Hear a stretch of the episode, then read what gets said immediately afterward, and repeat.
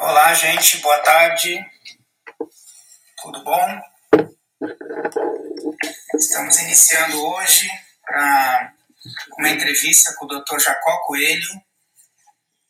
Sejam todos bem-vindos. Mais uma mais um encontro nosso.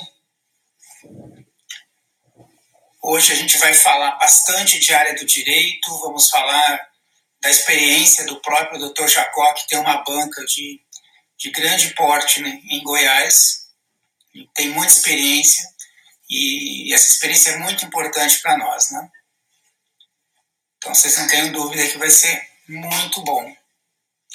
Isso é uma sequência de isso é uma sequência nossa de, de vários vários encontros. Tá? Vocês estão acompanhando a Célia Bertozzi. A gente já está fazendo isso há algum tempo. Tá? E eu só estou esperando aqui para o doutor entrar, tá bom? Mas a gente tem debatido muito essas questões do que você pode fazer durante a, a, a pandemia, não é? O que, que a advocacia pode estar tá fazendo? É, enquanto o doutor Jacó não entra, o que eu quero dizer para vocês é algo muito simples, que a advocacia precisa ser a tradutora desse momento para o seu público-alvo. É uma frase que eu tenho repetido porque ela é a mais pura verdade. Né? Então, é, nós estamos.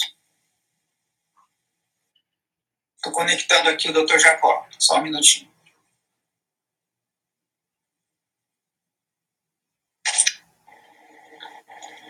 Tudo bom? Bom dia, doutor Rodrigo, tudo bem? Tudo ótimo. Seja bem-vindo.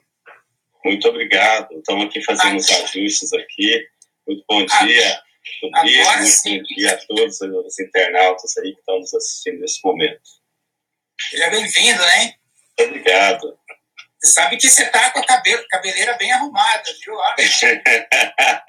Já faz um tempo que eu não corto, viu?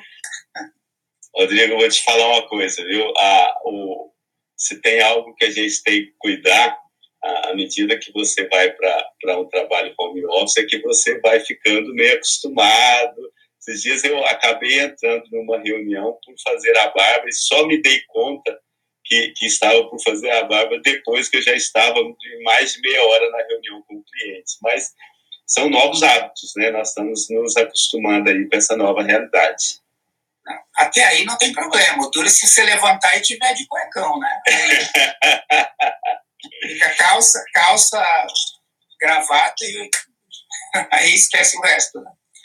Bom, mas Jacó, a nossa, a nossa ideia hoje é a gente conversar a respeito do, obviamente, do coronavírus, né? Não ele em si, mas dos efeitos que está acontecendo na advocacia. Eu queria começar contigo com a seguinte questão.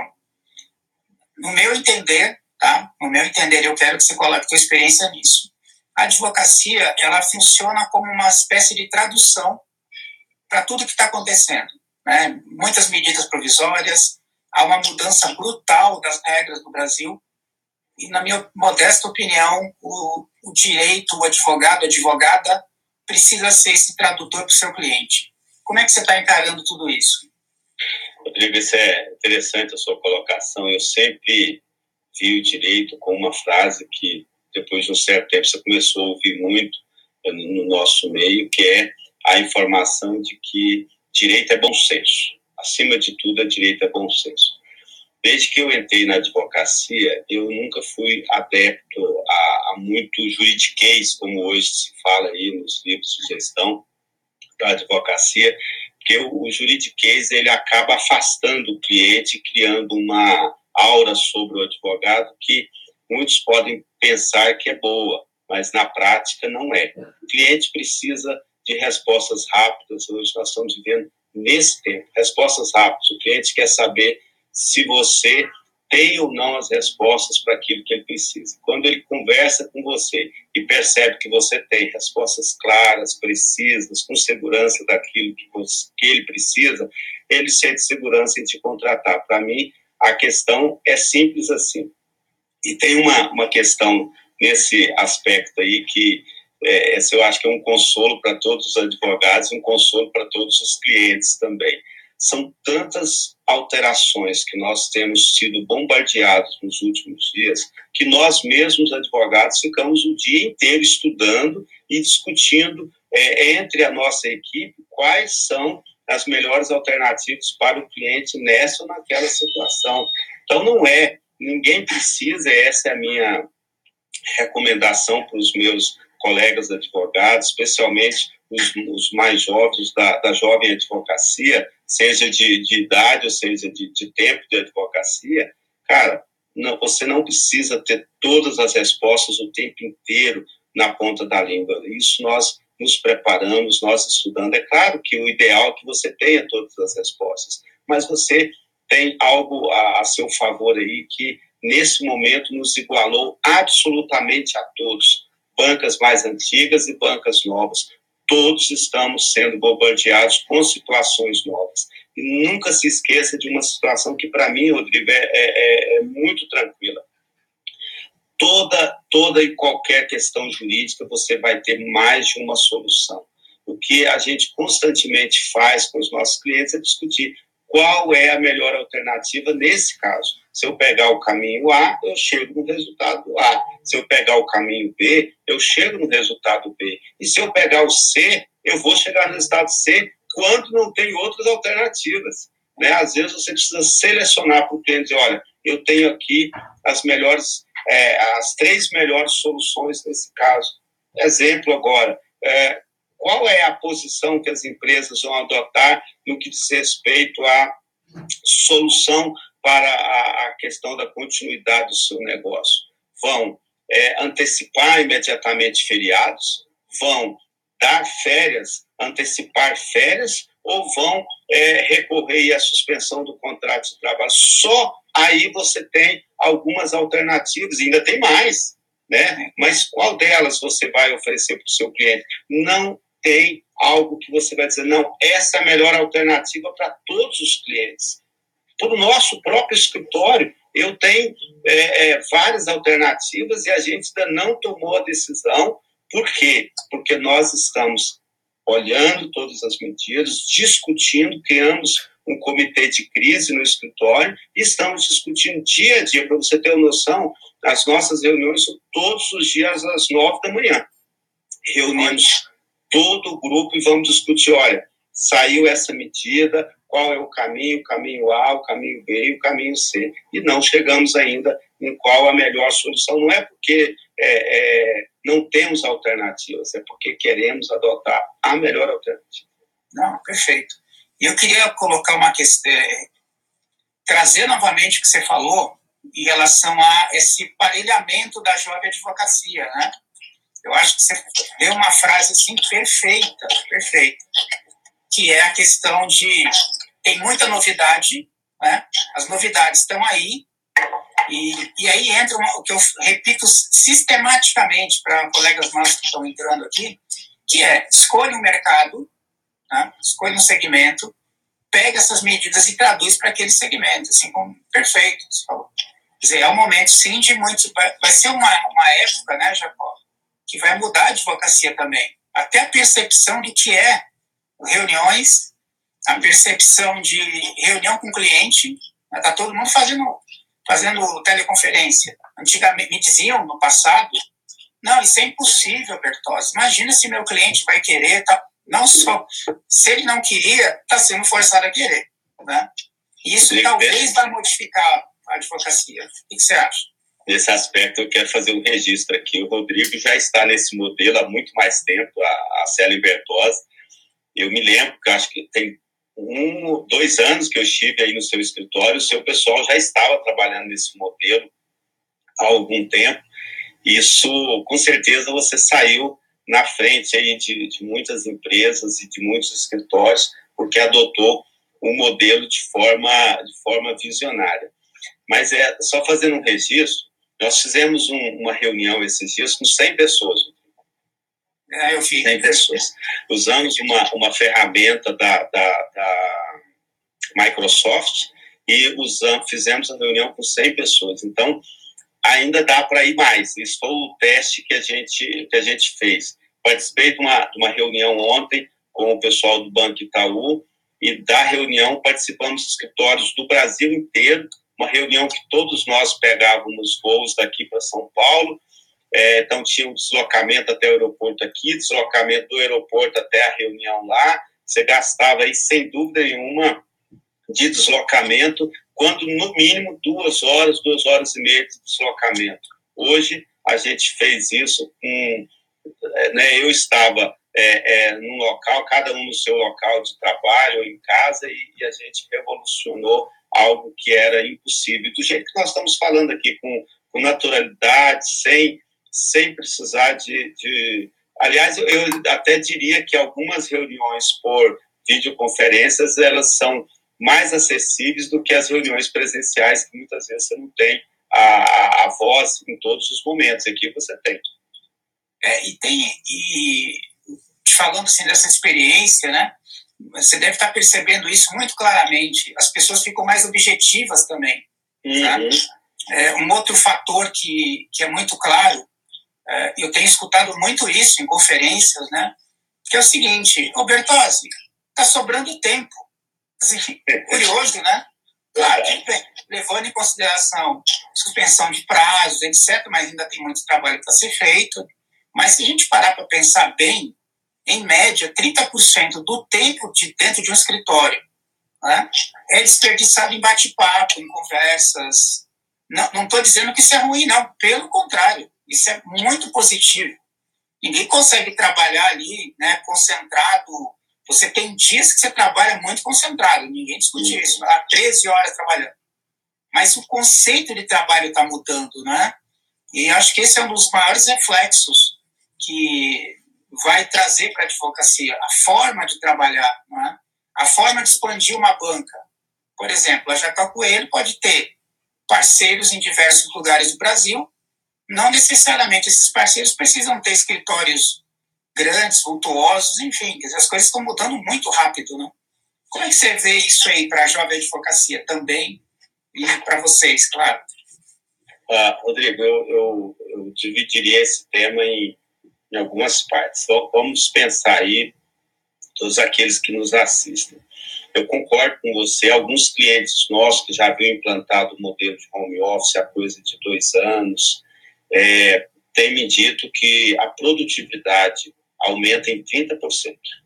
É claro que você, a experiência de todos, nós não podemos utilizar a experiência de duas ou três semanas como o referencial é, nosso para produtividade. A primeira semana foi uma semana de ajustes. Eu acho que fica aqui a minha a minha homenagem, né? Não só a, a, aos hospitais, a equipe, equipe médica, enfermeiros, todos os profissionais da saúde aí que têm salvado as nossas vidas e de todos os nossos entes queridos, mas também fica aqui a minha homenagem aos profissionais de TI.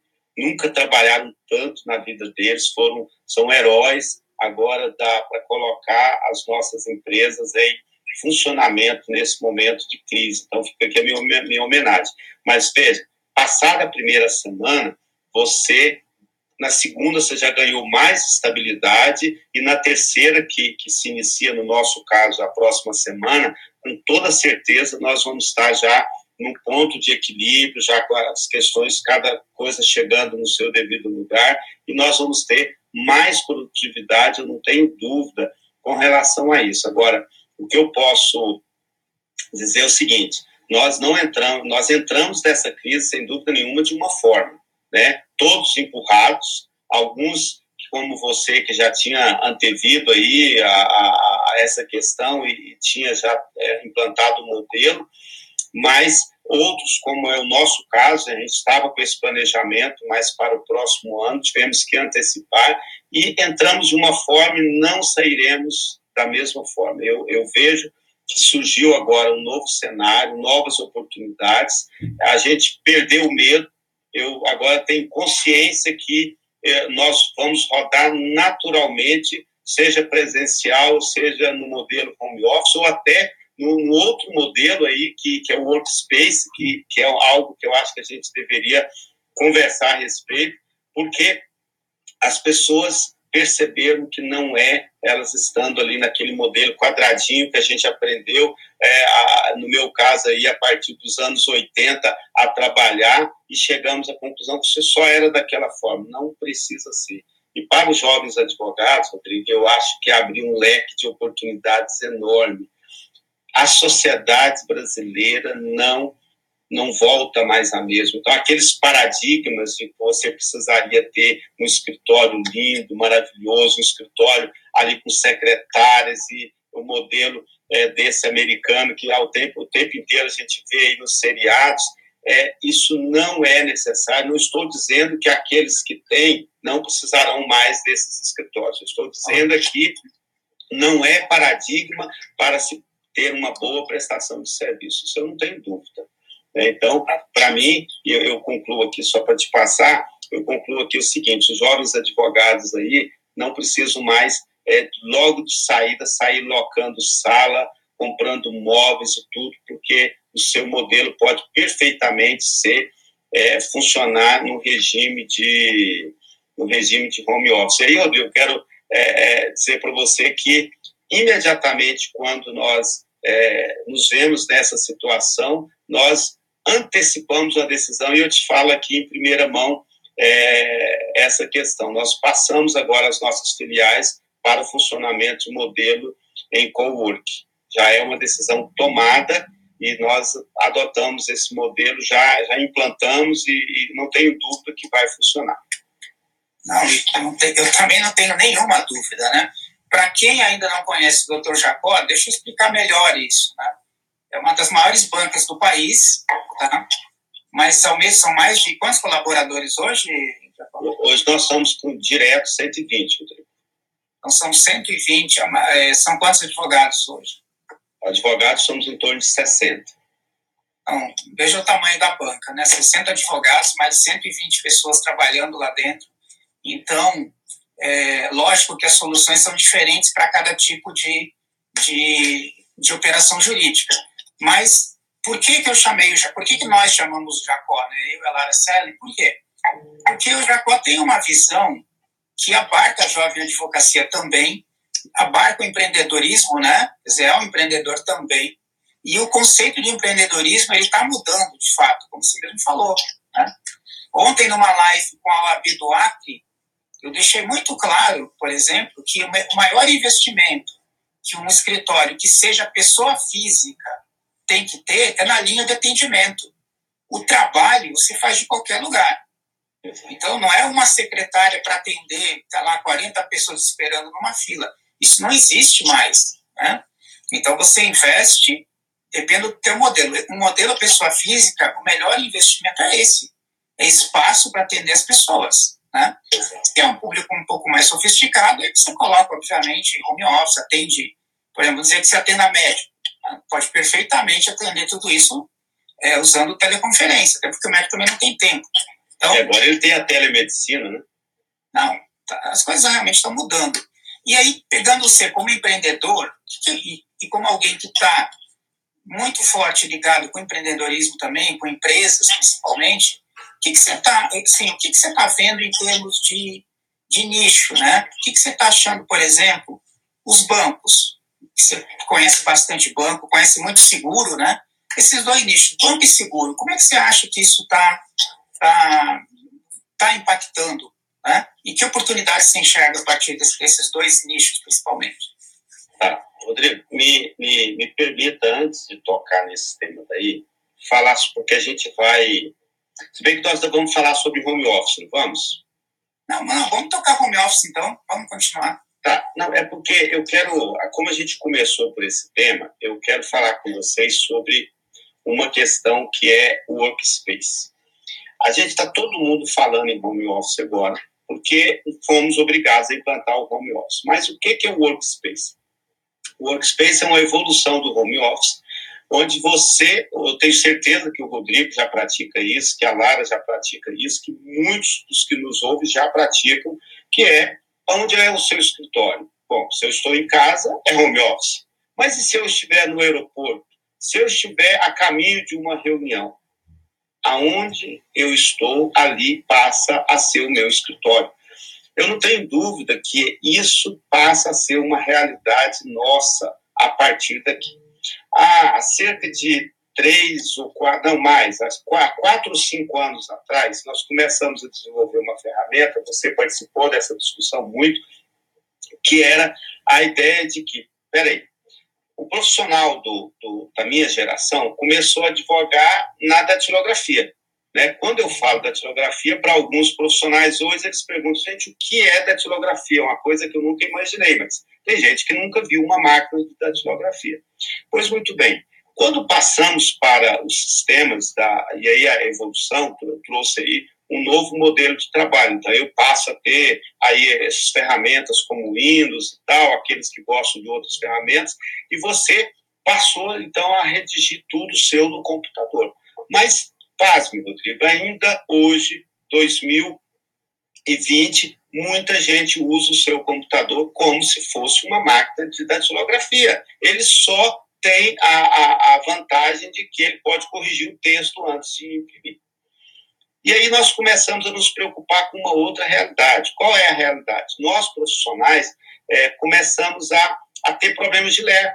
Essa, essa, essa situação que é causada por um esforço repetitivo e que a gente poderia, de repente, evitar com boas ferramentas. Então, a gente começou a desenvolver um sistema que nós chamamos de peticionador, que na essência faz o seguinte: olha, eu vou utilizar do serviço do advogado na datilografia, no, na digitação, quando ele precisar ser utilizado. Mas aquele texto que é comum, para que, que eu vou submeter o profissional a digitar algo que não é necessário, seja eu, seja qualquer membro da equipe? Então, a gente desenvolveu essa ferramenta que a gente já usa aí há, há quatro, cinco anos e ganhamos muito tempo, ganhamos em produtividade. Hoje, produtos como esse já estão nas prateleiras aí, as pessoas podem procurar aí nas feiras que vão encontrar.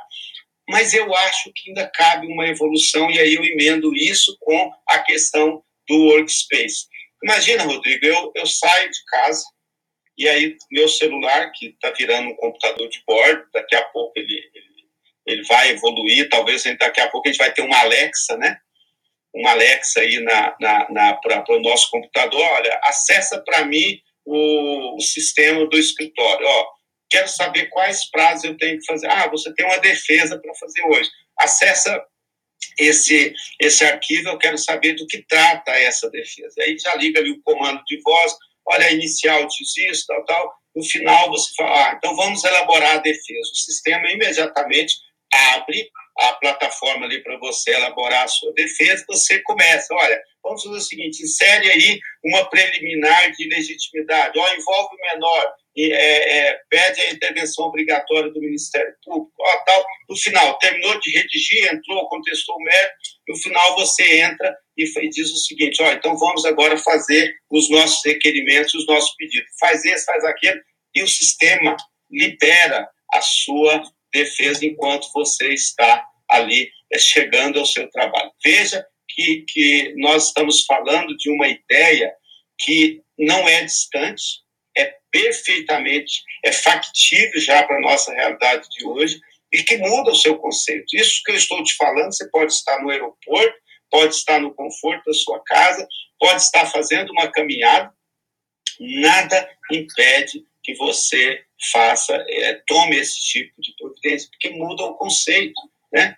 Então, isso tudo interligado com uma telefonia que é, eu, eu não sei qual sistema você utilizou, Rodrigo, nós implantamos, teve uma empresa de Brasília que nos contactou, e aí eu confesso a minha, a minha, minha deficiência nesse modelo, porque o meu filho aqui me trouxe, ó, tem aqui um sistema que uma empresa de Brasília, a, a 4T, está oferecendo para nós aqui, o 3CX, eu não sei se você é, é, teve oportunidade, mas deve ter outros aí nas prateleiras é, em condições. O fato é que, que, que esse sistema transformou, Rodrigo? Ele pegou o meu celular e transformou num ramal. Então, eu, aqui da minha casa, onde nós montamos um, um, um, um nosso, nosso posto de trabalho durante esse tempo, eu pego o meu celular, disso no ramal da minha sócia, que está no outro lado de Goiânia, ela liga no, no advogado da área dela, eles falam entre si, como um ramal. O profissional não tem que utilizar, não tem que gastar do seu dinheiro para trabalhar em home office, porque a, a, própria empresa já propicia isso a ele. Aí você imagina tudo isso interligado, eu citei aquele modelo da, da Alexa aí, que estão usando aí na, na, na, nos modelos das residências, mas é essa ideia de modelos de sistemas que interligam e que fazem que você não precise gastar fazendo digitação necessariamente, portanto, você não teria problemas de ler com a sua equipe, com você, e você consegue mudar aí a sua forma de trabalho. Eu sei que parece meio maluco, viu? Não, não. Deixa eu só deixa eu te ajudar aqui. É, o livro que eu lancei em 2007, 2017, eu falo exatamente disso. 2018, desculpa, 2018. Que eu lancei Marketing Jurídico e Inteligência Artificial. Uhum. É, e o modelo que eu estava prevendo é exatamente o que você está dizendo. Né? Até por ter, ter tido mexido muito com computação quântica e coisas do gênero, e, e inteligência artificial, é muito óbvio que isso vai acontecer. Tá? Vou te dar outro exemplo. Nós temos mais de 200 low-techs. Ninguém é capaz de apostar contra que uma hora uma vai acertar esse modelo aqui. Tá? Eu acho que a gente não está nem há dois anos longe disso. De você ter essa, essa, exatamente essa tua descrição. Tá? Porque, para mim, é essa grande mudança. A Lara acabou de mandar também uma frase que a gente está entrando na era da oralidade. Né? Ou voltando a ela também, que seja. É, eu acredito muito nesse que você está dizendo. Para mim é o modelo que fica. Começa caro, como tudo na vida começa caro, pela escassez, e vai reduzindo o preço até que seja acessível para todo mundo. Né? E essa é. história que o cara diz assim para mim: ah, mas eu não tenho dinheiro para não sei quanto. Então, meu amigo, cotiza. Cotiza. Entendeu? Chama amigos que não sejam concorrentes entre si em determinada área. Não, eu faço imobiliário, eu faço trabalhista frigorífico, eu faço não sei o que, junta, né? Então, assim, o, o conceito está mudando mesmo, né? Eu estou aberto a cotizar, viu, Rodrigo? Não é? Estou eu aberto. acredito muito, eu acredito muito nessas coisas, né? E aí vem uma questão decorrente disso que é muito interessante. E o tempo que sobra? Né? O que é feito com o tempo que sobra? Você sabe que sempre eu fiz uma, uma crítica nem sempre muito bem aceita, lógico, né? Quando, quando você é pioneiro em algo, você leva trombada, né? Normal.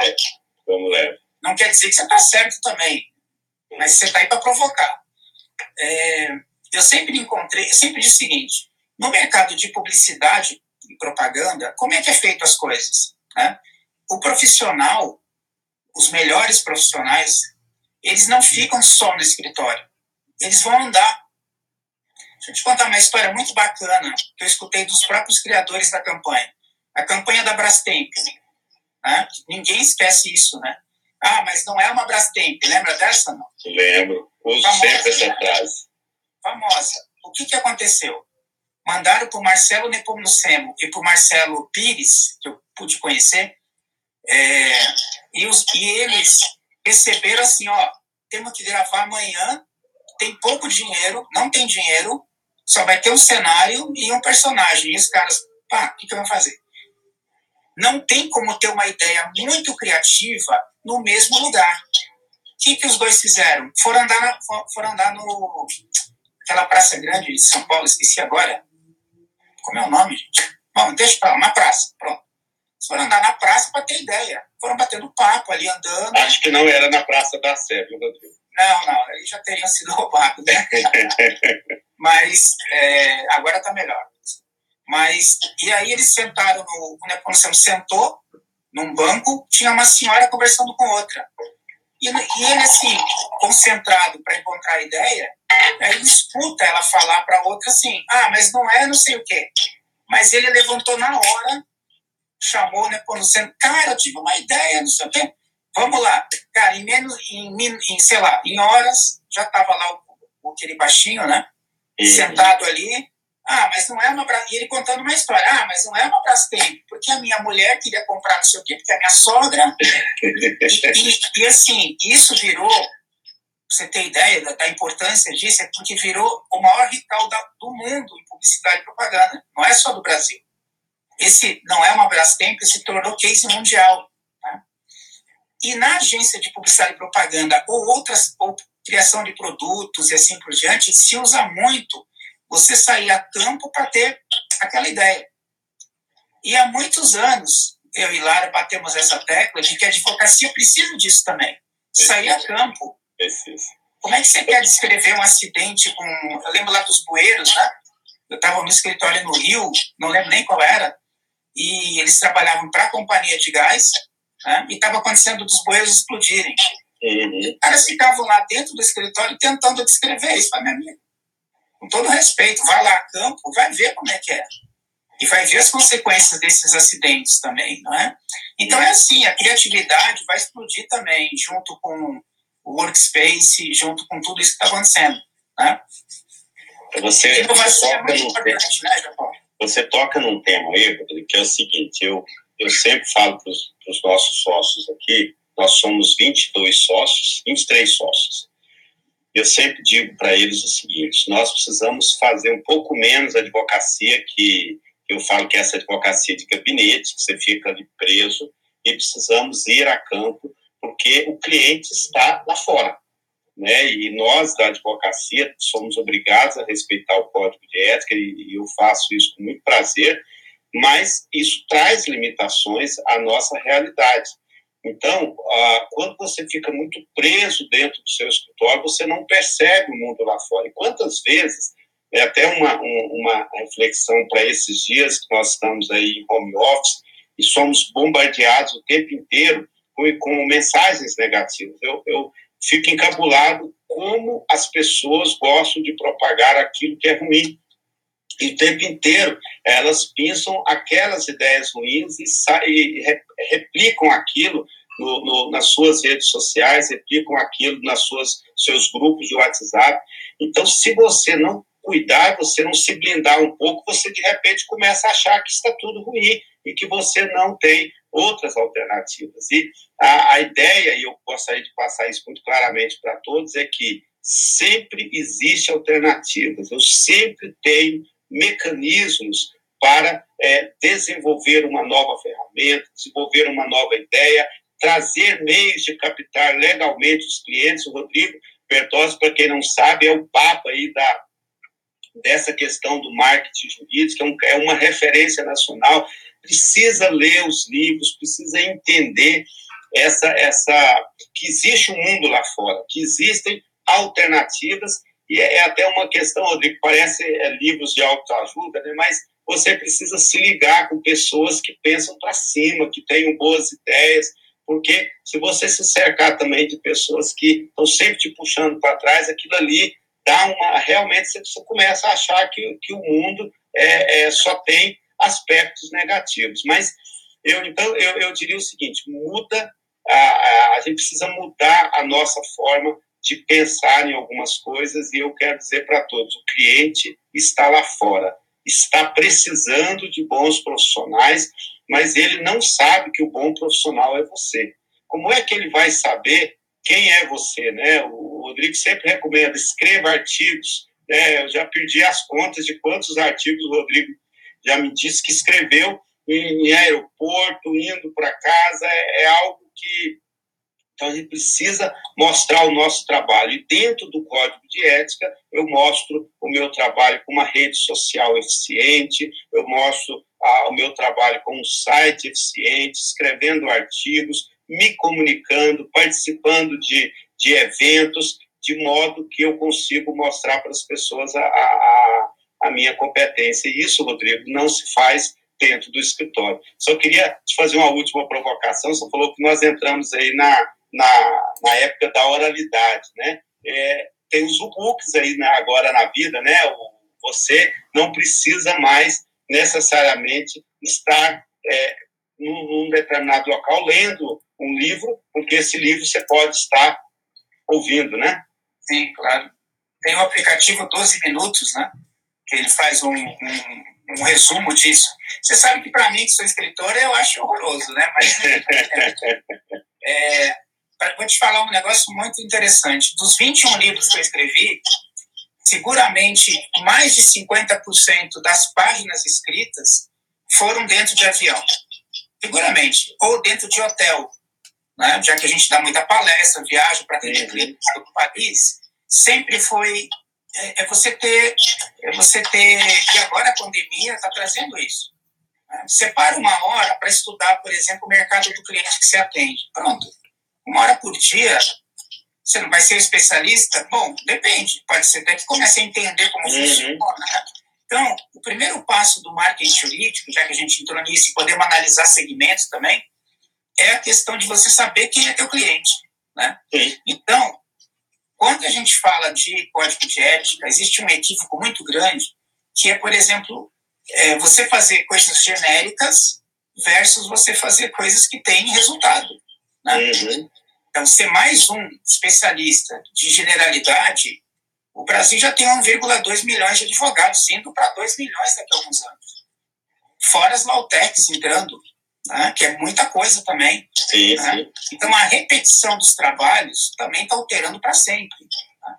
Você já tem hoje, né? Você mesmo falou aqui, já tem quatro anos, já tem robôs, já tem uma série de coisas acontecendo.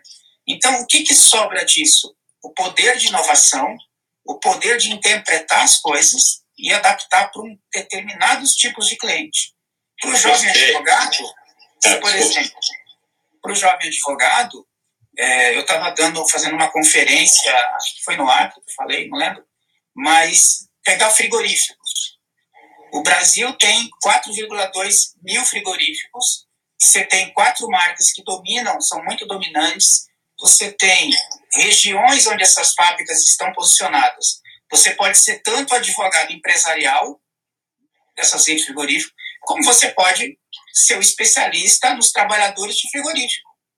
Então, assim, é assim que você começa. Você precisa escolher o público para ter sucesso. E aí toda a tua comunicação vai em função desse público, sem quebrar nenhuma questão ética. Né? Esse é o, é o início. Você. Me perguntou assim, o que, fazer com o tempo que sobra quando você aplica corretamente os métodos, né? Eu quero dizer o seguinte, tem que tomar cuidado com isso, porque se não sobra e você vai é, é, utilizar mal esse tempo, isso não trouxe resultado nenhum para a sua vida.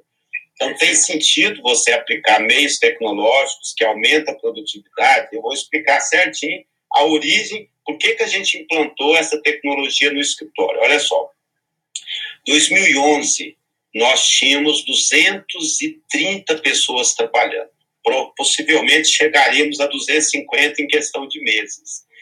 E aí, hoje, eu te falei, olha, é, hoje nós estamos com 120. Então, alguém pode pensar, então vocês perderam clientes. Ao contrário, a gente aumentou os nossos clientes, mas aumentamos essencialmente a nossa eficiência. É, a eficiência é alma de qualquer negócio, porque o que, que, que vem acontecendo? À medida que aumenta o volume de advogados, você já me dá uma projeção aí que é é, para muita gente vai ser assustadora. Ah, vamos ter em breve 2 milhões de advogados. Se eu não me engano, estamos na casa do 1 milhão e 200 mil, não é isso? Isso. 1 milhão e 200 mil. A minha conta é o seguinte: a cada três anos aumenta um terço desse número, tá? Então, se você considera que é 1 milhão e 200 hoje, daqui a três anos você vai ter mais é, 400 mil. Então, daqui a três anos, possivelmente, seremos aí 1 milhão e 600. Talvez eu erre alguma coisa, mas aqui em Goiás é essa, essa estatística que tem prevalecido. Então, o que que eu, o que que eu, a essência do que a gente implantou na época? Olha, eu quero que as pessoas não tenham problemas de doença, eu quero que as pessoas tenham mais qualidade de vida e eu preciso fazer com que os nossos advogados e profissionais gastem o tempo útil dele, deles com aquilo que realmente é necessário. Então, o que, é necessário na, na, nossa visão para um advogado quando ele vai é, contestar uma ação ou entrar com ou interpor algum recurso? É, o que é necessário? Que ele tenha tempo para estudar o caso. Francamente, Rodrigo, o que colocar na petição é o menor dos problemas. Porque no momento que ele estudou o caso, ele com um clique, ele diz o que coloca na petição, isso já está pronto. Dificilmente, ah, sim, claro, sempre haverá, e essa é uma outra questão que a gente pode conversar, espaço para inovação de teses. Sempre claro. há espaço para inovação de teses. Mas, a grosso modo, se você observar o que o advogado faz no dia a dia, é uma sucessão de repetições de casos. Então, aquilo ele complica, ele diz: olha, coloca isso na minha defesa, coloca isso no, no meu recurso. Mas parar para pensar, raciocinar. Né? Eu tinha um amigo que dizia essa, essa, essa frase é horrível, mas ela representa muito bem a ideia de você ruminar aquela, aquela a sua tese, você ruminar a defesa do seu cliente. Que a ideia é o quê? Eu preciso parar, entender o que o meu opositor está, está requerendo, estudar aquela matéria e aí começar a pensar qual é a solução. Os advogados que nos assistem aí, quantas vezes nós começamos a fazer uma contestação ou uma petição inicial não acreditando no direito do nosso cliente e quando concluímos o estudo nós encontramos a alternativa. Quantas vezes fazemos? Enorme, uma quantidade enorme de vezes. Isso mostra o quanto raciocinar em cima daquilo que você está fazendo é essencial. Então, a minha proposta, Rodrigo, é exatamente essa. Aplicamos tecnologia, melhoramos eficiência e, ao fazer, sobra tempo para a gente pensar. Pensar em soluções para os nossos clientes. Isso, para mim, é a solução é, de tudo. Não, imagina, você sabe pegando o teu gancho, eu acho esse gancho maravilhoso, Jacob, é, é, é, muito importante a gente começar a estudar mais neurociência. Né?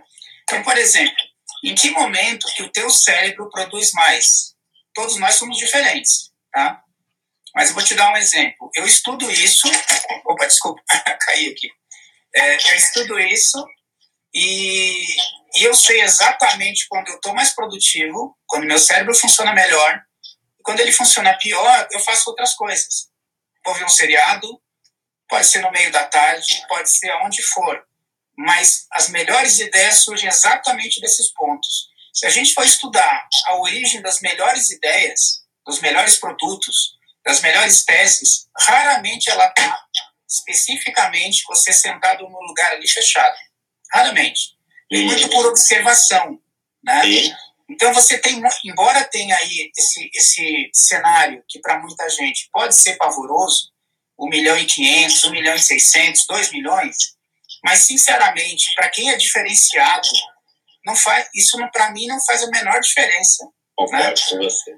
Porque se você, vamos pegar ali carro, tá? É, o maior case dos Estados Unidos, né, o maior honorário já pago na história americana, foi em função de acidente do, do Explorer. Então, um advogado, percebendo assim, que estava tendo vários capotamentos do Explorer, chamou um, um, um mecânico automotivo, comprou o carro lá, usado, enfim, e foram estudar por que, que aquele carro estava capotando. Uhum e descobriram que este carro capotava a 120 km por hora com pneu Firestone em curva de 3 graus. Não é um conhecimento só jurídico. Então, eu, eu acredito muito, eu sei que você também acredita, Jacó, que a, a forma de vocês também estar ao lado de profissionais que pensam diferente faz com que você também, como advogado, pense fora da caixa. Exato. E isso talvez seja de uma grandeza enorme e o direito está indo muito para isso, né? Especialistas se cruzando, enfim. Você bater papo com um engenheiro mecânico não tem, não é proibido. Você não. pode bater papo com quem se quiser. Né? Exato, exato. E se dali sair uma tese inovadora e se sair algo diferente, então esse advogado, junto com os outros que entraram com essa ação, é, gerou, salvo engano, 600 milhões de dólares de honorários. Hum. 6 é. de indenizatório. Quer dizer, que coisa brilhante, né? E é isso que você, eu sei que você prega muito isso também. Enche os olhos, né? Eu, eu quero até fazer uma, uma outra colocação dentro disso daí. É, há muitos modelos de, de exercício das atividades e cada um precisa enxergar aquilo que é mais adequado para você. A realidade do Rodrigo é diferente do Jacó, que é diferente da outra pessoa. Muita gente me pergunta o seguinte, mas você não fica receoso ao conversar com os outros sobre o funcionamento do escritório? Eu, eu, a minha resposta é sempre não, não tenho receio algum, porque o modelo que você implanta no seu escritório, ele pode ser um modelo é, igual ao modelo que outro profissional implanta no escritório dele, e você que faz consultorias no Brasil inteiro aí, ao lado da Lara da equipe de vocês, que é maravilhosa, sabe do que eu estou falando. Os modelos, eles se repetem em, vários, em várias unidades, e várias, de vários escritórios de advocacia, de várias bancas. Só que são diferentes pela pessoalidade. É, eu posso implantar um modelo idêntico ao de um outro escritório, que ele vai rodar aqui de forma diferente. Então, não precisam se preocupar que ninguém vai retirar o seu cliente porque implantou um modelo parecido. Isso vai decorrer de como você executa o modelo parecido. Então, essa é algo interessante. A segunda questão é que você precisa sempre se cercar de grandes profissionais. Eu nunca, Rodrigo, tive dificuldade em trabalhar com profissionais mais velhos que eu, nem mais jovens que eu, e nem mais inteligentes que eu, e nem menos, porque esse negócio de inteligência é o momento que a pessoa está vivendo. E se eu me preparei, eu sou, naquele assunto, eu estou com mais conhecimento do que a outra pessoa. Não é capacidade de que é o quanto a pessoa se preparou. Então, eu sempre digo o seguinte: as pessoas têm um momento profissional dela naquele momento profissional dela, você precisa observar qual a capacidade, como é que ela vai se desenvolver bem nessa ou naquela situação. E quando você se cerca de profissionais muitas vezes mais capacitados que você, o que, que você tem em consequência? Você cresce com essa pessoa. Ela vai te puxar. E se você também só se cercar de profissionais que não vão te ajudar, o que, que vai acontecer? Eles vão te puxar, aquilo ali não vai rodar bem. Então você precisa perceber, cara, isso faz parte do ciclo da vida e eu acho que, que é assim que a gente cresce, é assim que a gente gera novas oportunidades. E o brilhantismo está em qualquer lugar, né? Está em qualquer lugar. Até porque ninguém sabe tudo. Não, não Tem pessoas que acham que sabem tudo e são loucas, né? Porque você jamais é um dominante de tudo. Você é especialista naquilo que você conhece e você, como você muito bem colocou, se cerca das pessoas que vão colaborar contigo, né? Eu queria só deixar um recado, Jacó, que tem muito a ver com você também, para jovem advogado. É o seguinte: vamos imaginar que você está dentro de um escritório, tá? Para quem está nos ouvindo, eu tenho falado muito disso. Se você está dentro de um escritório e está reclamando, meu amigo, pensa melhor. Em vez de você só fazer aquilo que mandam você, pesquisa uma coisa nova, né, Jacó? Leva uma ideia nova para o sócio, traça um mapa diferente, pensa fora da caixa, né? Você não precisa só replicar aquilo que está sendo te dito. Pessoas assim não sobem a sócio. Então, se eu fosse estagiário de Jacó, você não tem a menor dúvida que ele já saberia quem eu era, eu estaria estudando coisas não jurídicas para impressioná-lo, trazendo dados de mercado. Olha aqui, vamos, por mais que eu esteja errado, o meu esforço já faria você olhar. Né? Então as pessoas têm que parar de repetir só o básico, né?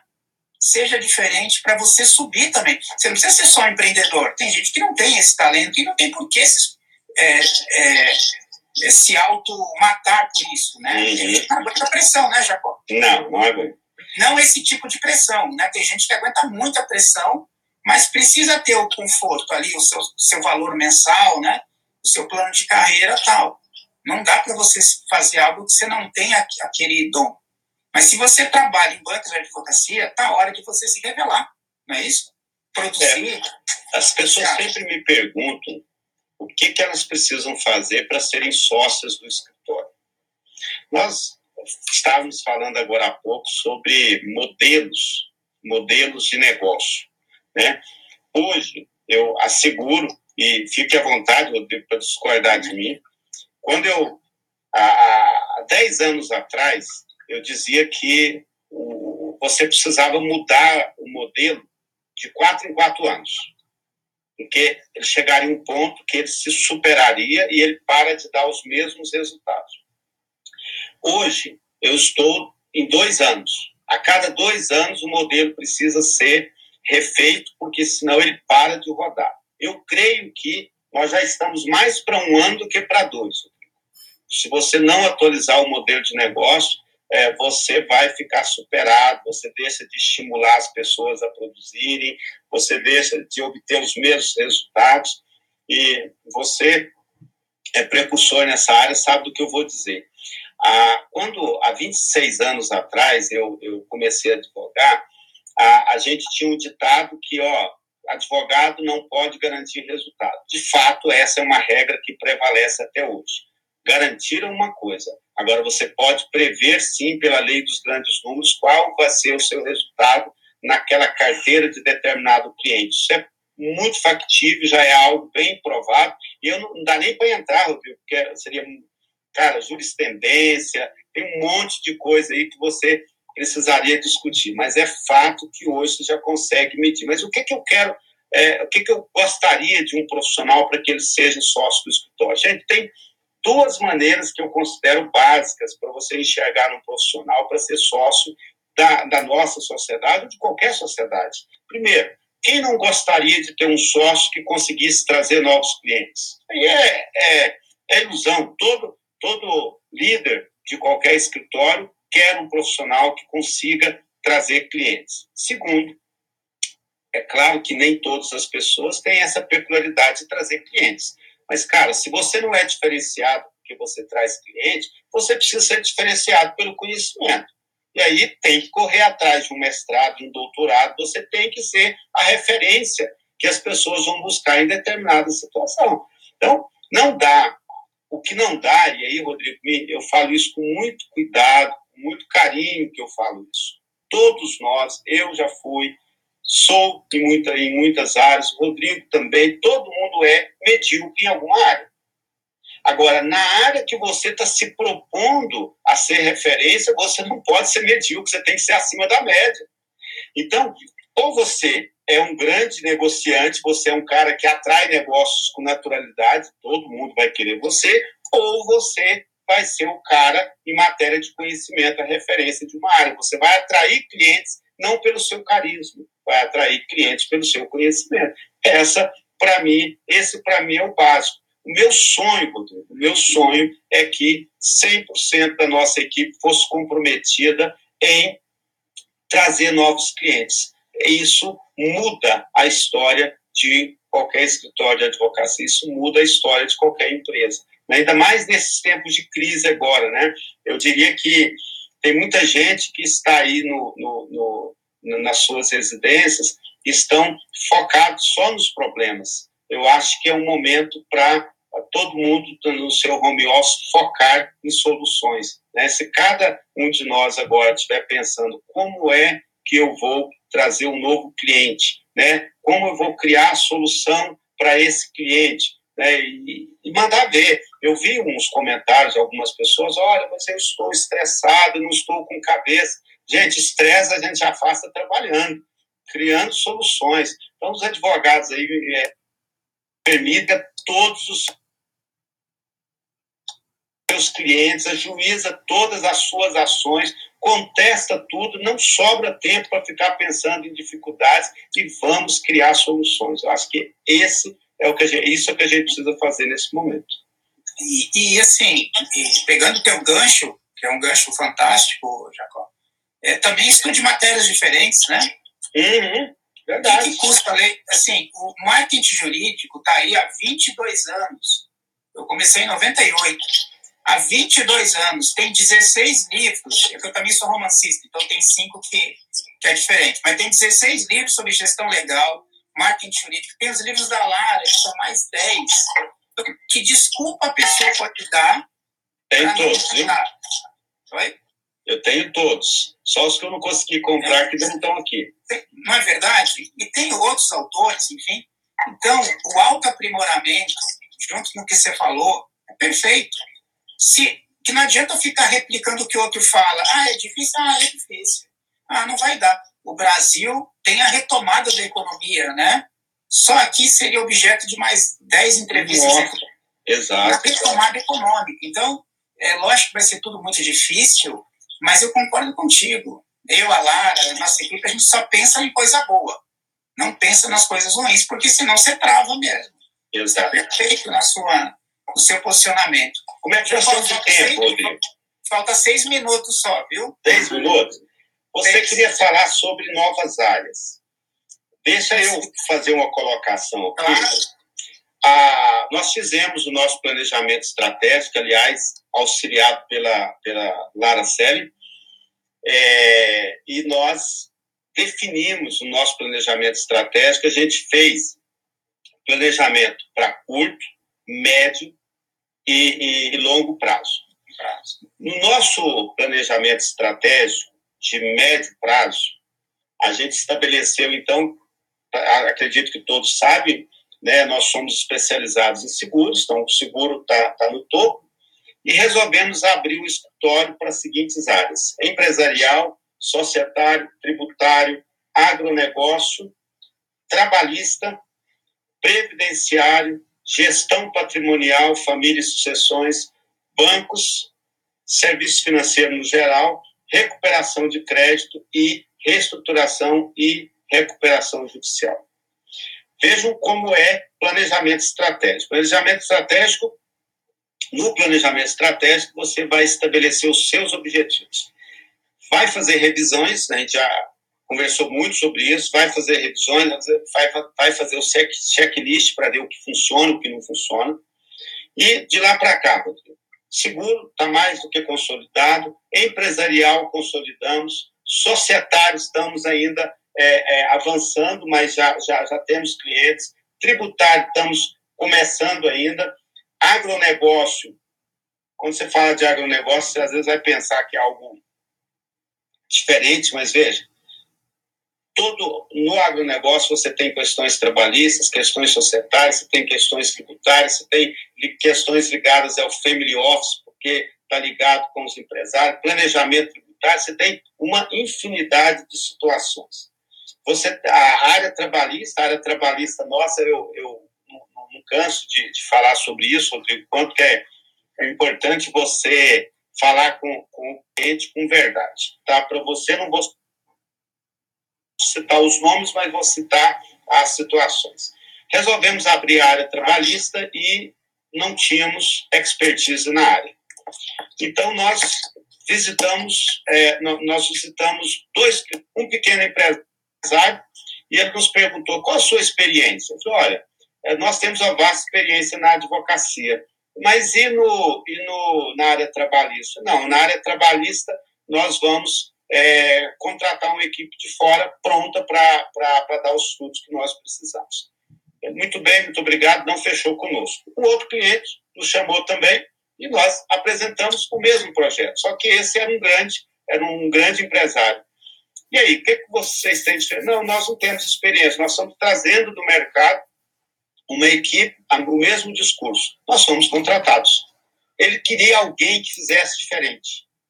E nós, já ah, depois disso, o, a, a, o final dessa história é que nós hoje estamos já com cinco advogados na área trabalhista e com demanda crescente. Então veja que oportunidades, eu não menti para nenhum dos clientes. Ah, não, Hoje, claro, nós trouxemos uma equipe é, pronta do mercado e que está dando excelentes resultados e, e é um orgulho para nós hoje. Então, veja como é a situação. Área previdenciária, abrimos, trouxemos profissional de fora, está tá, tá em ascensão. Gestão patrimonial e família, da mesma forma, está em ascensão. Bancos, é algo que a gente já, já vinha fazendo há algum tempo, está consolidando. Recuperação de crédito está em ascensão recuperação judicial, hoje fazemos a, a recuperação judicial de uma das maiores empresas do, do, do Estado, é, dentro da mesma linha do que eu falei no trabalhista. Não omitimos nada, conversamos com seriedade e trouxemos do mercado profissionais hábeis para trabalhar nessa área. Então, eu quero dizer a todos o seguinte: o mercado está aí. Nós poderíamos falar de várias outras várias outras áreas. É, eu, eu fui dar uma olhada aqui na, nas áreas que mais está em ascensão. Muitas pessoas vão falar compliance é uma área que a gente está mostrando interesse, está em ascensão. Na biodireito, o ambiental, hoje as empresas falam em ambiental o tempo inteiro, é, são, são questões que você pode é, é, advogar. Estamos no momento aí do eleitoral, arbitragem, a pessoal deu uma, uma paradinha na questão da mediação, não tenho visto muitas pessoas falar na mediação, mas agora na, na nessa questão aí de é, videoconferências, vai, acho que vai ter uma revolução nessa questão daí, e o direito médico, que eu acho também que vai estar em ascensão agora por conta dessa questão da pandemia. Vocês já imaginaram quantos profissionais médicos vão ser. Oi, Jacó.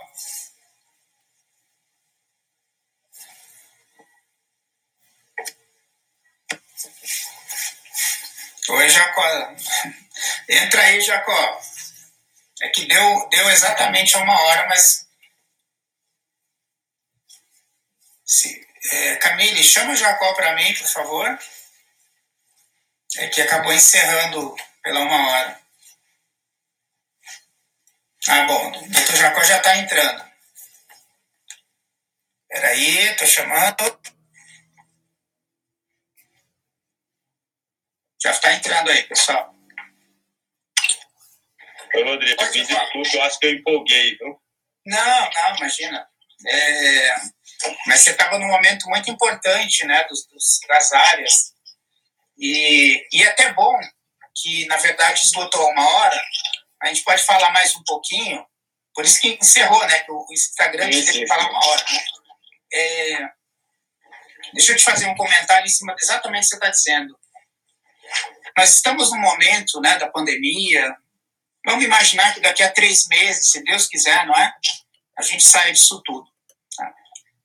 Só que no mundo jurídico, a crise é boa para a advocacia. Então, os setores que estão subindo, econômicos, né? E as áreas do direito. Pensa, vamos pegar aqui na trabalhista, já que você comentou. A trabalhista era o bichinho feio há menos de um ano. Uhum. E agora a trabalhista simplesmente virou a, a área que mais é importante para as empresas não quebrarem. Né? Por conta da. Você, eu, fui, eu fui de indústria, eu sei como é que é. Né? Você ficar um mês sem entrar dinheiro é uma loucura isso. Né? Você simplesmente perde teu giro. Né? Então, tem segmentos que estão subindo e tem segmentos que estão descendo. Para ambos, precisa de advogado. Para ambos. Para ambos, né? Você sabe disso tanto quanto eu. Né? Estou falando para o nosso pessoal aí que está assistindo. Então, é, você comentou de várias áreas do direito, você estava exatamente na questão médica. Exato, exato. Então, é. você vê, só, só na área do direito médico, é, nós temos um leque de opções enorme, enorme. Se você avaliar o direito médico hoje, você pensa, o médico, ele é patrão e ele é empregado. O médico ele vai se deparar com questões relativas à contaminação, falta de, de, de fornecimento de equipamentos obrigatórios para sua proteção. Você vai ter questões ligadas a, a todas as questões trabalhistas que eles, enquanto ele for empregado. Mas você vai ter todas as questões para protegê-lo também, enquanto ele é um profissional que é dono de hospital, que é dono de, de, de laboratórios e vai precisar também ser protegido de situações oportunistas, porque, lamentavelmente, essa é uma situação, não é uma questão, não é um problema do Brasil.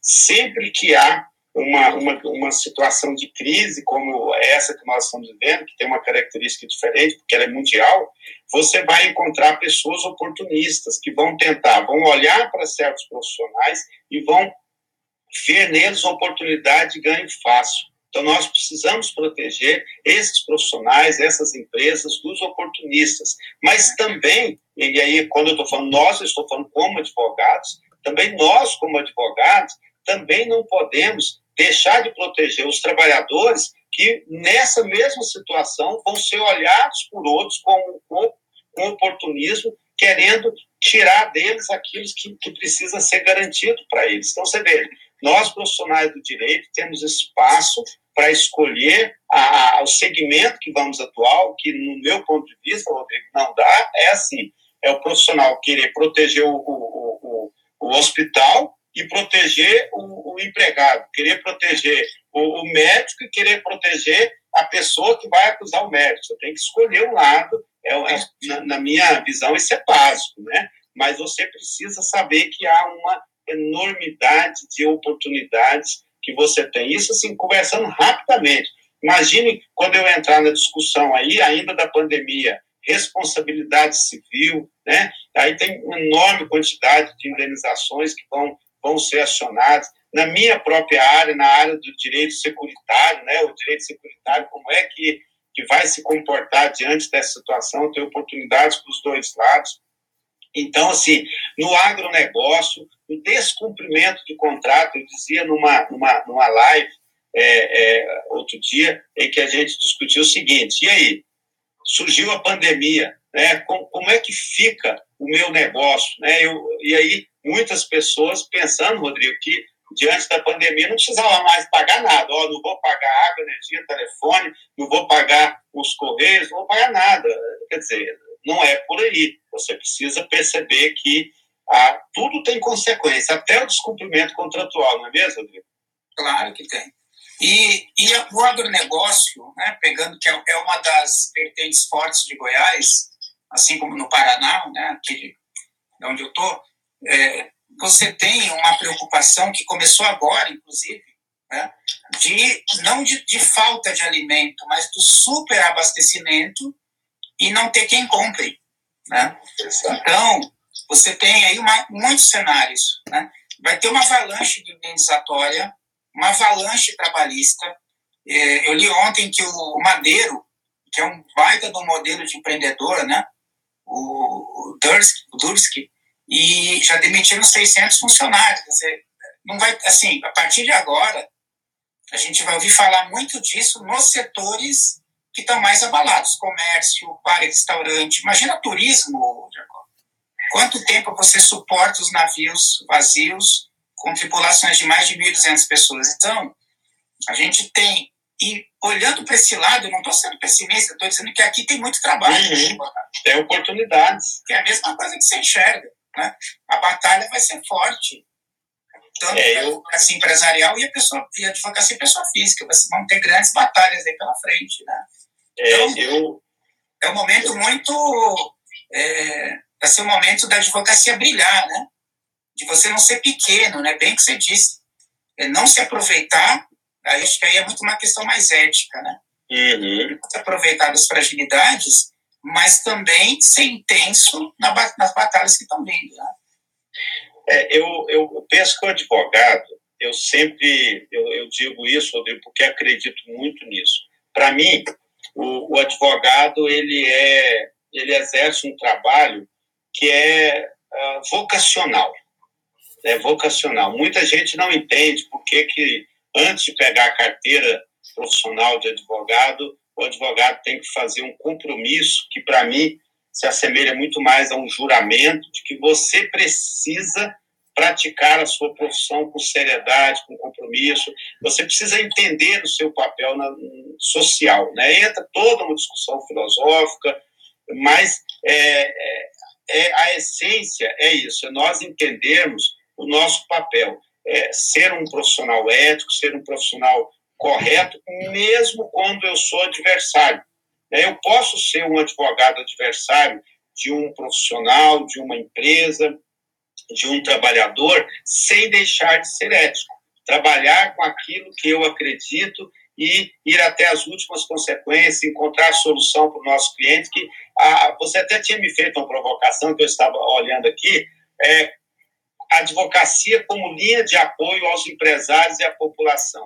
Eu acho que essa você pegou o cerne da questão aqui. Acho que nós, profissionais do direito, precisamos olhar, fazer uma, uma introspecção agora e olhar no seguinte: como nós, profissionais do direito, Rodrigo, podemos ser o elo, né? ou podemos ser a solução para a população, para as causas que a afligem, ou que as aflige de forma mais intensa agora. Né? Então, nós somos ah, esses profissionais que temos essa capacidade, eu diria talvez que depois da área médica, os advogados serão profissionais extremamente importantes ao lado aí dos profissionais da tecnologia da informação, para poder estar discutindo soluções, encontrando saídas e eu, eu vou, eu vou lhe, me permitir, Rodrigo, é, fazer uma, uma colocação que eu disse numa, na nossa reunião hoje, das nove horas, do grupo de crise. Nós estamos fazendo, como todo mundo, contas, né? Conta A, e aí nós temos é, possivelmente nós vamos para até o plano D. Né? Então, o plano A é o que foi implantado, as pessoas estão em home office, e aí estamos discutindo o plano B, o C, o D, possivelmente para no D, fazendo vários cenários para que a gente possa não ser surpreendido diante da, das situações que se avizinham. Mas eu disse a, a, aos que participavam da reunião o seguinte, pessoal, o meu compromisso zero, está em escala de um, dois, não, compromisso zero é o meu compromisso com as pessoas. Eu não abro mão de, da preservação dos nossos sócios e dos nossos empregos. Eu, é, essa, para mim, esse é o ponto zero. Né? A gente vai passar aí, tem alguns cenários que falam de 30 dias já foi, né? Já passou, passaram. Ah, nós estamos agora no, no ponto que vamos chegar possivelmente a 60, que é abril, e o cenário mais pessimista que eu vi numa reunião com o banco é de maio. Né? Mas ninguém fala de, de, de passar de maio. É, então, mas vejam, são cenários transitórios. São cenários transitórios. A gente precisa lembrar que, passada a crise, né, passada a crise, é, é, é, o que a gente dizia lá na, na eleição presidencial, né? Ó, vai passar a eleição, a gente vai continuar sendo amigos, marido, esposa, pai, filhos, tudo mais. Então, eu não preciso comprar uma inimizade que depois eu não consiga resolver mais. Então, a mesma forma eu vejo agora nessa crise. Essa crise tem, tem data, gente. Ela começou em março aqui no Brasil e ela ou termina em, em abril ou termina em maio, porque depois disso são resquícios. Agora, o que a gente vai ter feito é o que vai fazer a diferença. Eu estou apostando, Rodrigo, que mês de maio a gente retoma as atividades com alguns problemas consequentes da crise, ou no pior cenário, a gente retoma em junho, com mais resquícios um pouco, mas nós precisamos estar unidos, precisamos preservar o emprego, precisamos preservar as empresas, para que a gente tenha mais força na retomada. São agora aqueles que se prepararem em tempo de crise é quando você vê os bons líderes, os bons gestores agindo como líderes e bons gestores. Então, é hora da gente observar o mercado, observar, fazer planejamento, tenha aí o seu plano A, B, C, D, ou talvez até mais, e implante. Mas não abra mão da sua equipe, que é aquilo que você, nós advogados, que temos de melhor é a nossa capacidade intelectual. Se eu abrir mão disso, Rodrigo, o que, é que vai sobrar para a nossa sociedade no futuro? Qual equipe vai estar preparada para atender o cliente no momento que ele mais precisar? Né? E no nosso relacionamento com os clientes também, Rodrigo, relacionamento de compreensão, relacionamento de solidariedade, de estender a mão. É hora de nós juntos, de verdade, é, é, fazermos a diferença pelos nossos clientes. É isso que eu estou propondo nesse momento. Agora, gente, mercado vai ter de sobra, porque nós vamos, vai sobrar para a advocacia a solução de todos esses problemas daí. É, e você sabe, pegando o teu gancho, o, o que, que é o mercado é? Ele é uma tábua de, é uma tábua de equilíbrio, né? Sim. Então, veja, se cada um pegar a realidade do seu escritório é? Então vamos lá, o que, que você tem dentro de uma carteira? Você tem o cliente ativo, inativo e prospecção. Uhum. Vai ter, dentro dessa carteira de ativo, vai ter clientes que não vão ter como pagar no fim do mês teu. Tudo bem, aperta o cinto, suporta tal. Nos clientes inativos, se você está fazendo aquela, aquela tradução, né? Antes de você entrar, eu fiz um comentário que eu tenho batido na frase. O advogado agora é o tradutor para o mercado é o tradutor. Né? É alguém que vai pegar uma medida provisória, vai aplicar isso numa categoria específica, seja pessoa física, uhum. pessoa física empresarial. Então, é, se você pega lá a tua carteira, não se desespere, lógico. Não estou falando para você não, tá, Jacó? Tô falando pra uhum. Não, não, mas vale para mim também. É, então, o cliente ativo é esse abraço que você está dizendo, mas é hora de recuperar os clientes inativos que estão em mercados uhum. que estão evoluindo o agronegócio está bombando, a área de saúde, que tem clínica, hospital, farmacêutico, indústria farmacêutica de genérico, indústria convencional, equipamento hospitalar, é um universo, é um ecossistema enorme. Então, se tem cliente lá, vai buscar eles, né, com a força do teu nome. Então, é hora de não uhum. a prospecção, pelo contrário. É hora de você colocar a prospecção em cima de mercado que está crescendo. Ah, mas tem, tem negócio, tem negócio, tem, claro que a advocacia também trabalha num negócio decrescente, mas eu estou falando de caixa, tá? Não estou falando de é, é, estratégia de médio e longo prazo, estratégia de emergência. E a prospecção, ela tem que estar tá ligada a mercados evolutivos, onde que o dinheiro está acontecendo. Né? Uhum. E ao contrário. Ah, mas tem oportunidade aqui em bar e restaurante. Eu sei que tem. Se você tiver caixa, se você tiver forma, então está começando agora e não tem um custo alto, tá bom. Vai atacar ali. Agora, como estratégia de caixa, você tem que atacar mercado evolutivo. Não tenha, não tenha dúvida disso. E tem vários desses mercados, né? Pega todo o setor supermercadista e atacado, e atacado alimentício. Tá bom, botar up total. Nunca venderam tanto. Né? Uhum. A média tem sido de 14% ou 15%, que isso para o mercado é muita coisa. Então, é hora de você escolher as batalhas corretas também, seguindo bem o que você disse, né? Mas a gente sabe que alguns clientes não vão ter como pagar, ok? Então você tenta substituir, não é substituir, abraça eles, que tá uhum. todo mundo com mais tempo para abraçar também, não é? Exato. né? Não vai cuspir tossir ninguém, não. É, não vai levar o pé da letra. Né? É, mas tem jeito de você estar próximo, claro, tem mais tempo disponível para você analisar isto, né? E tentar também ações de prospecção, que basicamente são reuniões, né? É, é, materiais que se divulgue, enfim, é hora de realmente intensificar a comunicação para você é, reduzir o, o, impacto disso no caixa. A gente está falando aqui de caixa, que entrou agora, tá? Então, é uma maneira de você passar essa crise preservando todo mundo. Tá? Exato. É, eu, eu quero fazer uma observação, que é o seguinte. Muita, muitas pessoas, às vezes, olham para bancas maiores e enxergam a, o seguinte, não, essa banca não tem problemas, é o que eu mais ouço, né? É o que eu mais ouço.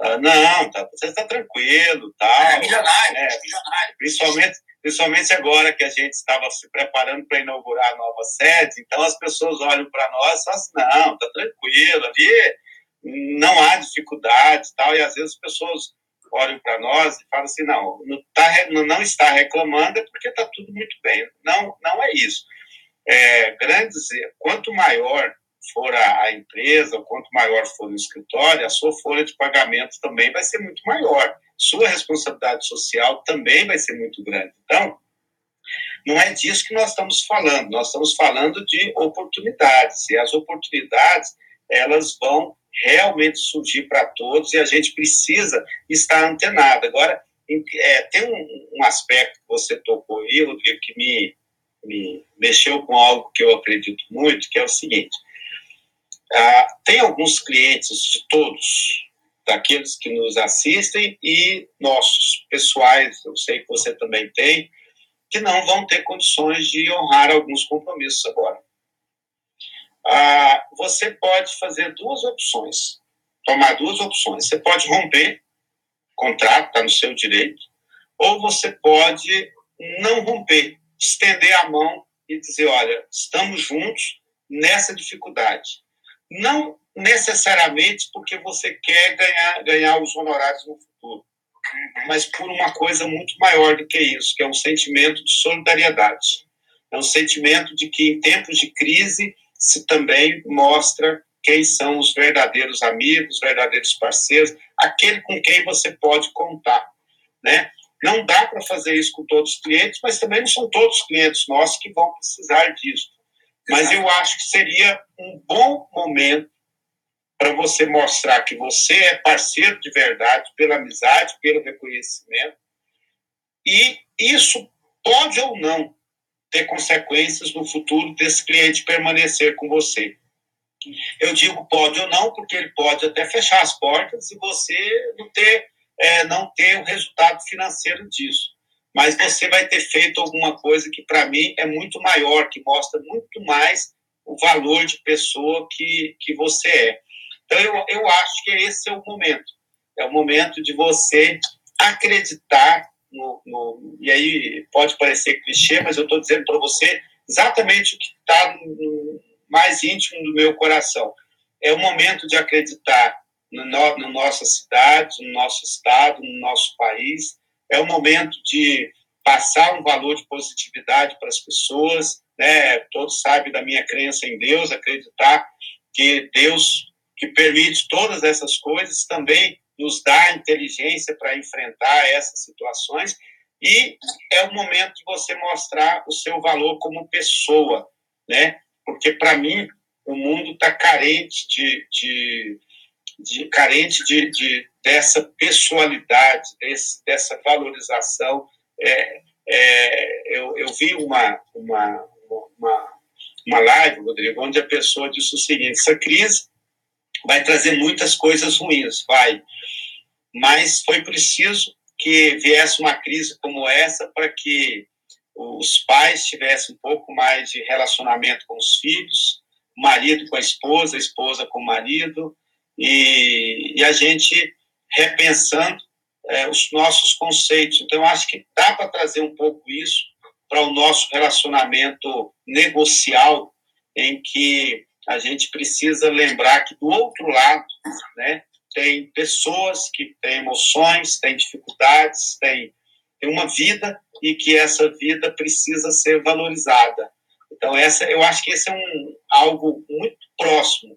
Então, é, é, é, é com esse sentimento que eu estou me propondo a, a me relacionar com os clientes é, e, e, eu acho que é isso que também vai é, vai ser, não vou dizer que vai ser o fator, mas vai ser um dos fatores essenciais para que a gente chegue do outro lado. Eu, eu acho que é como se a gente estivesse fazendo uma travessia de um rio, né? E a gente vai chegar do outro lado, vai chegar do outro lado. A discussão é como chegamos do outro lado.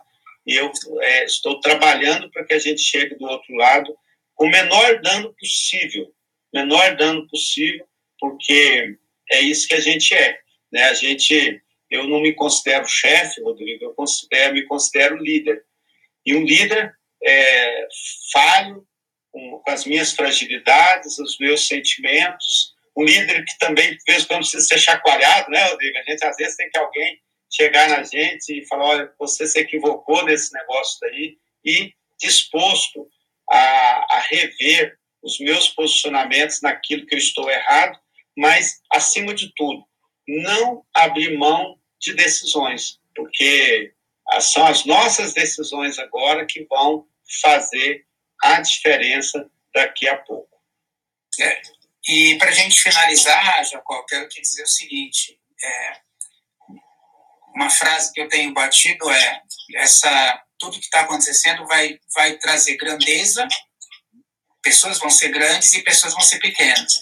Você é um grande exemplo de grandeza nesse momento, viu? Quero te agradecer em nome da Célia Bertozzi, em nome da Lara, em meu nome, por todo esse tempo que você disponibilizou para a gente. Tem muito ensinamento aí para a gente poder aprender, não é? E muito sucesso. Compartilho contigo dessa empatia é, nacional e universal também. Acho que é a grande hora de você, a gente parar de pensar como indivíduo e pensar mais como coletivo, né? E você é um grande exemplo disso, viu, meu caro? Muito obrigado. É bom ter amigos como você, viu? Muito obrigado, obrigado por tudo. Vai ficar 24 horas ainda aí nessas duas lives nossas, né? Para quem quiser assistir, quem quiser convidar outros amigos. E muito obrigado, meu querido. Um grande abraço para você, viu? Rodrigo, obrigado. Eu quero agradecer a você, a Lara, pela oportunidade de poder conversar aqui. Vocês, quem nos viu, viu muito mais o, o lado humano do Jacó, nuances aí negociais, mas acima de tudo eu quero deixar uma mensagem de otimismo, uma mensagem de que nós precisamos mais do que nunca agora ser o que o Rodrigo disse, sermos humanos, sabendo das nossas limitações, mas sabendo também dos nossos potenciais que são enormes aí, enormes, né?